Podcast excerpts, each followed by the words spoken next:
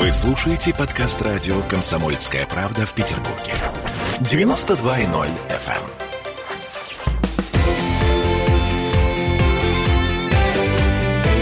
Картина недели. Это мы вернулись в петербургскую студию радио «Комсомольская правда». Я Дмитрий Делинский. Я Ольга Маркина. Ректор гуманитарного университета профсоюзов Александр Записовский. Вместе с нами на троих подводим некоторые информационные итоги уходящей недели. На этой неделе премьер-министр Михаил Мишустин пообещал сохранить россиянам удаленку после завершения пандемии коронавируса. А вот буквально цитата. Есть результаты исследования, согласно которым доля дистанционной занятости в период с весны до начала лета 2020 года составила 10-15%. То есть каждый десятый работник в нашей стране, он выполнял свои обязанности удаленно. Специфика этой работы учтена в Трудовом кодексе, и с появлением все новых цифровых технологий дистанционная занятость будет все больше и больше развиваться в новых отраслях, однако она уже затронула некоторые традиционные сегменты реального производства, которые всегда были офлайновыми. Ну и Мишустин отметил, что дистанционный формат работы – это глобальная тенденция, это неизбежное изменение рынка труда. Вот здесь э, меня немножко напугала перспектива э, переформатировать традиционные отрасли под дистанционную, под удаленную работу. Причем в какой-то момент говорили, что этого не будет. Вы знаете, что я вам скажу по этому поводу? Я очень хочу высказаться коротко про дистанционку. Да, она будет увеличиваться, да. Э, но это не главное. Вот мы сейчас на этом сосредоточены, мы это увидели. Пришел коронавирус, он подхлестнул некие естественные тенденции. Если бы не он, то очень медленно, ну, сравнительно медленно и плавно бы шел переход на удаленку. Есть в этом определенные экономические резоны и так далее. Сейчас это все подхлестнулось. И, ну, скажем так, человечество сделало громадный шаг по переходу на удаленную работу. Мишустин вынужден сегодня, человек, который совсем недавно пришел к руководству правительства, вынужден реагировать на то, что сегодня происходит. Потому что многие годы очень, чуть ли не 30 лет, властные структуры в стране работают по принципу «давайте мы будем решать проблемы по мере их появления». Не завтрашние и послезавтрашние проблемы будем решать, а сегодняшние. Вот она появилась, давайте ее будем сегодня решать. Так, хорошо. А завтрашние и послезавтрашние проблемы нашей страны в чем? Завтрашние и послезавтрашние наши проблемы в том, что очень существенно меняется по фундаментальным показателям рынок труда. Как? А рынок труда меняется от стабильных форм занятости людей к нестандартным, неформатным, ситуативным и так далее. Вы имеете в виду что? Гражданско-правовые договоры? А, или... Погодите. А, а... Я имею в виду формирование огромного сегмента, где вообще никаких договоров нет. Вот вы посмотрите сейчас, я про крайний случай скажу. Вот вы актриса, Ольга, вы не только ведущий радио в «Комсомольской правде», и вы знаете, что вы работаете в театре в очень таком хорошем, стабильном коллективе. Помимо этого, есть антреприза театральная, да, которая собирается ради какой-то ситуации, поработали, разошлись, вроде бы всем удобно. Только никакой гарантии стабильности нет, э, никаких там пенсионных отчислений реально не происходит. Маркина кивает головой. Да, если вы заболеете, то значит, ну, вам это основа гражданско-правового договора. Да, то есть практически то есть разовые... Мы из угу. вот таких форм выдергиваем для себя удобства, когда мы на это идем, и мы их видим. Но проблема, если я заболею, к врачу обращаться не стану, это в песне, а на самом деле надо обратиться. Приходит пенсионный возраст, надо получать пенсию. С этим в стране ужасно на сегодня, конечно. И так далее, и так далее. Но вот от всех у... договоров идет отчисление? Да, у всех, у этих. Ну, здесь просто надо наводить порядок. Угу. Вот. Но мы идем к ситуации резкого усиления хаоса и беспорядка, когда человек молодой, он очень легко, здоровый, втягивается в это все. Вот давайте мы возьмем, посмотрим на 17-летнего человека. Ему надо сходить в бар посидеть, сходить сходить на дискотеку, познакомиться с девушкой, с которой потом в баре посидеть, потренироваться в сексе. У него еще дети не появились, поэтому это все вот такое развлечение. Он упорно трудится, обретая новые навыки взрослой жизни. И вот это все чрезвычайно увлекательно. Но нужны деньги. Что ты делаешь сегодня? Ты заходишь в интернет, на интернет-платформу, где тебе предлагают разные виды работ. От грузчика до... Там, там на, пиццу на... развозишь, да, еще рикша, можешь, да, рикша и так далее. И ты говоришь, о, я сейчас могу немножко под подработать работать. Я живу, у меня есть квартира, там от родителей досталась. Вот, они мне там покупают какие-то серьезные вещи, они меня кормят. Мне нужно там с девчонками куда-то сходить. Я сейчас подработаю. Значит, а с другой стороны, появился работодатель, который также вывешивает свои предложения на онлайн-платформу. Потому что это выгодно. Это выгодно, безусловно. А кто сказал, что это не Подождите, выгодно? и?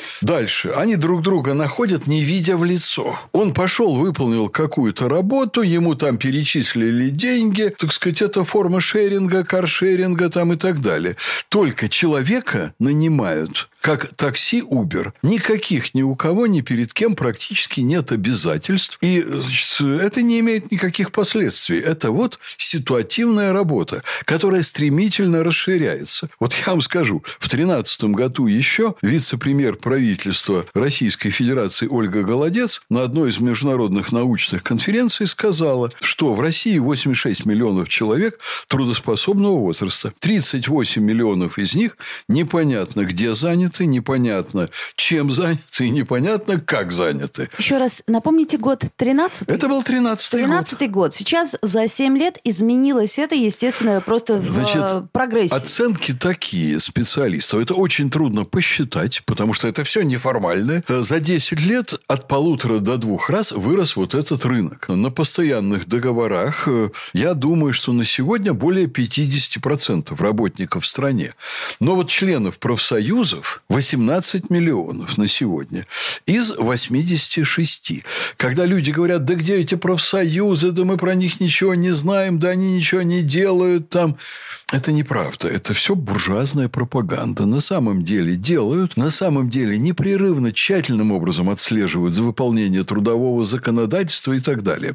И одна еще очень любопытная вещь. Когда в организации есть профсоюзная организация, она зарегистрирована, она функционирует, там действуют коллективные договора. Рядовой работник тоже на это не обращает внимания, но администрация очень сильно ими скована. Кадровики, начальство знают, что они обязаны соблюдать определенные вещи, иначе профсоюзы добьются того, что этим будет заниматься прокуратура. Мы в университете имеем факультет конфликтологии, который это специально исследует. Мы в прошлом году исследовали 6 тысяч официальных судов и жалоб, официальных, только по одному Петербургу за 19 год. Вот в 20 мы исследовали за 19 Это то, что по трудовому кодексу, да? это то, что по закону идет.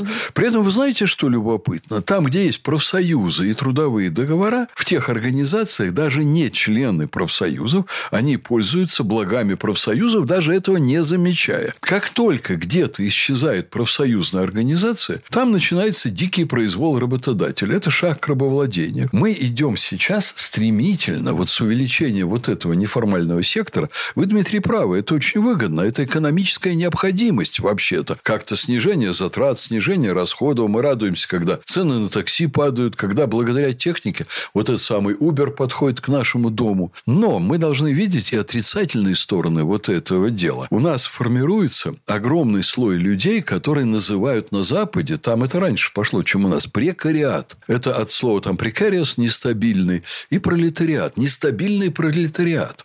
Если для вас 18 лет – это замечательно, то в 38, в 48 вы чувствуете себя ужасно, потому что вы уже имеете детей, вы имеете семью, вы должны принести домой зарплату. Семья требует стабильности финансирования. А вы не знаете, будет у вас на следующий день работа или нет. Сейчас, по ходу увеличения вот этого сектора неполной занятости, ну, естественно, безработицы, возрастания нестабильности, государство уже с этим совсем перестает справляться. И формируется огромный слой людей, которые понимают, что нестабильность – это не радость, как в юные годы, а это во взрослые годы очень серьезная беда. И вот на Западе профессор Ульрих Бек уже больше 10 лет назад выдвинул теорию, что современное капиталистическое общество переходит преимущественно, подчеркиваю, не полностью, конечно, а преимущественно переходит от производства благ производству рисков. Вот этот огромный массив людей, неудовлетворенных нестабильностью в работе, это огромный риск неустойчивости социума, общества, государства, государственных структур. А что делает человек, который не удовлетворен своей жизнью? А он начинает бороться там с государством, с общественным порядком. И вот у нас сейчас, посмотрите, какая веселенькая ситуация. Пенсионная реформа. Прошел период раскачки. Мы же все время задерживаем людей, которые должны были уйти на пенсию. И они не освобождают рабочие места. Сначала 200 тысяч человек мы задержали один год. Второй год мы задержали 700 человек на рабочих местах. Сейчас мы уже каждый год занимаем миллион рабочих мест людьми, которые должны были бы выйти на пенсию. А теперь их удерживают насильственно. Миллион человек каждый год. И полтора миллиона молодежи у нас в России выходят на рынок труда, в том числе с дипломами о высшем образовании. И вот сейчас, понимаете, что происходит с молодежью? А, вот это как увеличение зала ожидания там, где поезда ходят все реже. Ты в зале ожидания сидишь, но ты не можешь сесть на поезд и уехать. И зал ожидания становится переполненным. Сейчас молодежь будет взрослеть, социальные лифты не работают. Плюс к этому ко всему молодежь получает дипломы. В Советском Союзе 16% людей получали диплом о высшем образовании. А сейчас я так думаю, что это вот более 80. Я не знаю на сегодня точные цифры, но, по-моему, где-то между 80 и 90. Огромное Серьезно? А, да. Не, ну мы знаем отлично, что у каждого второго человека за стойкой в Макдональдсе э, диплом, диплом о высшем образовании. Значит, растет количество недовольных людей. Раньше, если ты шатался по жизни, не имея стабильной работы, это э, на Западе напи- описано у западных писателей 50-х, 60-х годов, таких как Стейнбек и так далее. Вот ну, там это с другой стороны. Это вот такой человек вольный, свободный, свободный, он ходит по Америке куда хочет. А сейчас оказывается, что это абсолютно непривлекательная модель для в зрелом возрасте. И накапливаются риски, появляются огромные массы людей, у которых нет основания быть довольными своей жизнью. Я уже написал статью для журнала «Социологические исследования», в которой назвал новое поколение молодежи поколением ше. А вот Шеринг. Этом, да, давайте поговорим в следующей части программы. Прямо сейчас прервемся. Картина недели.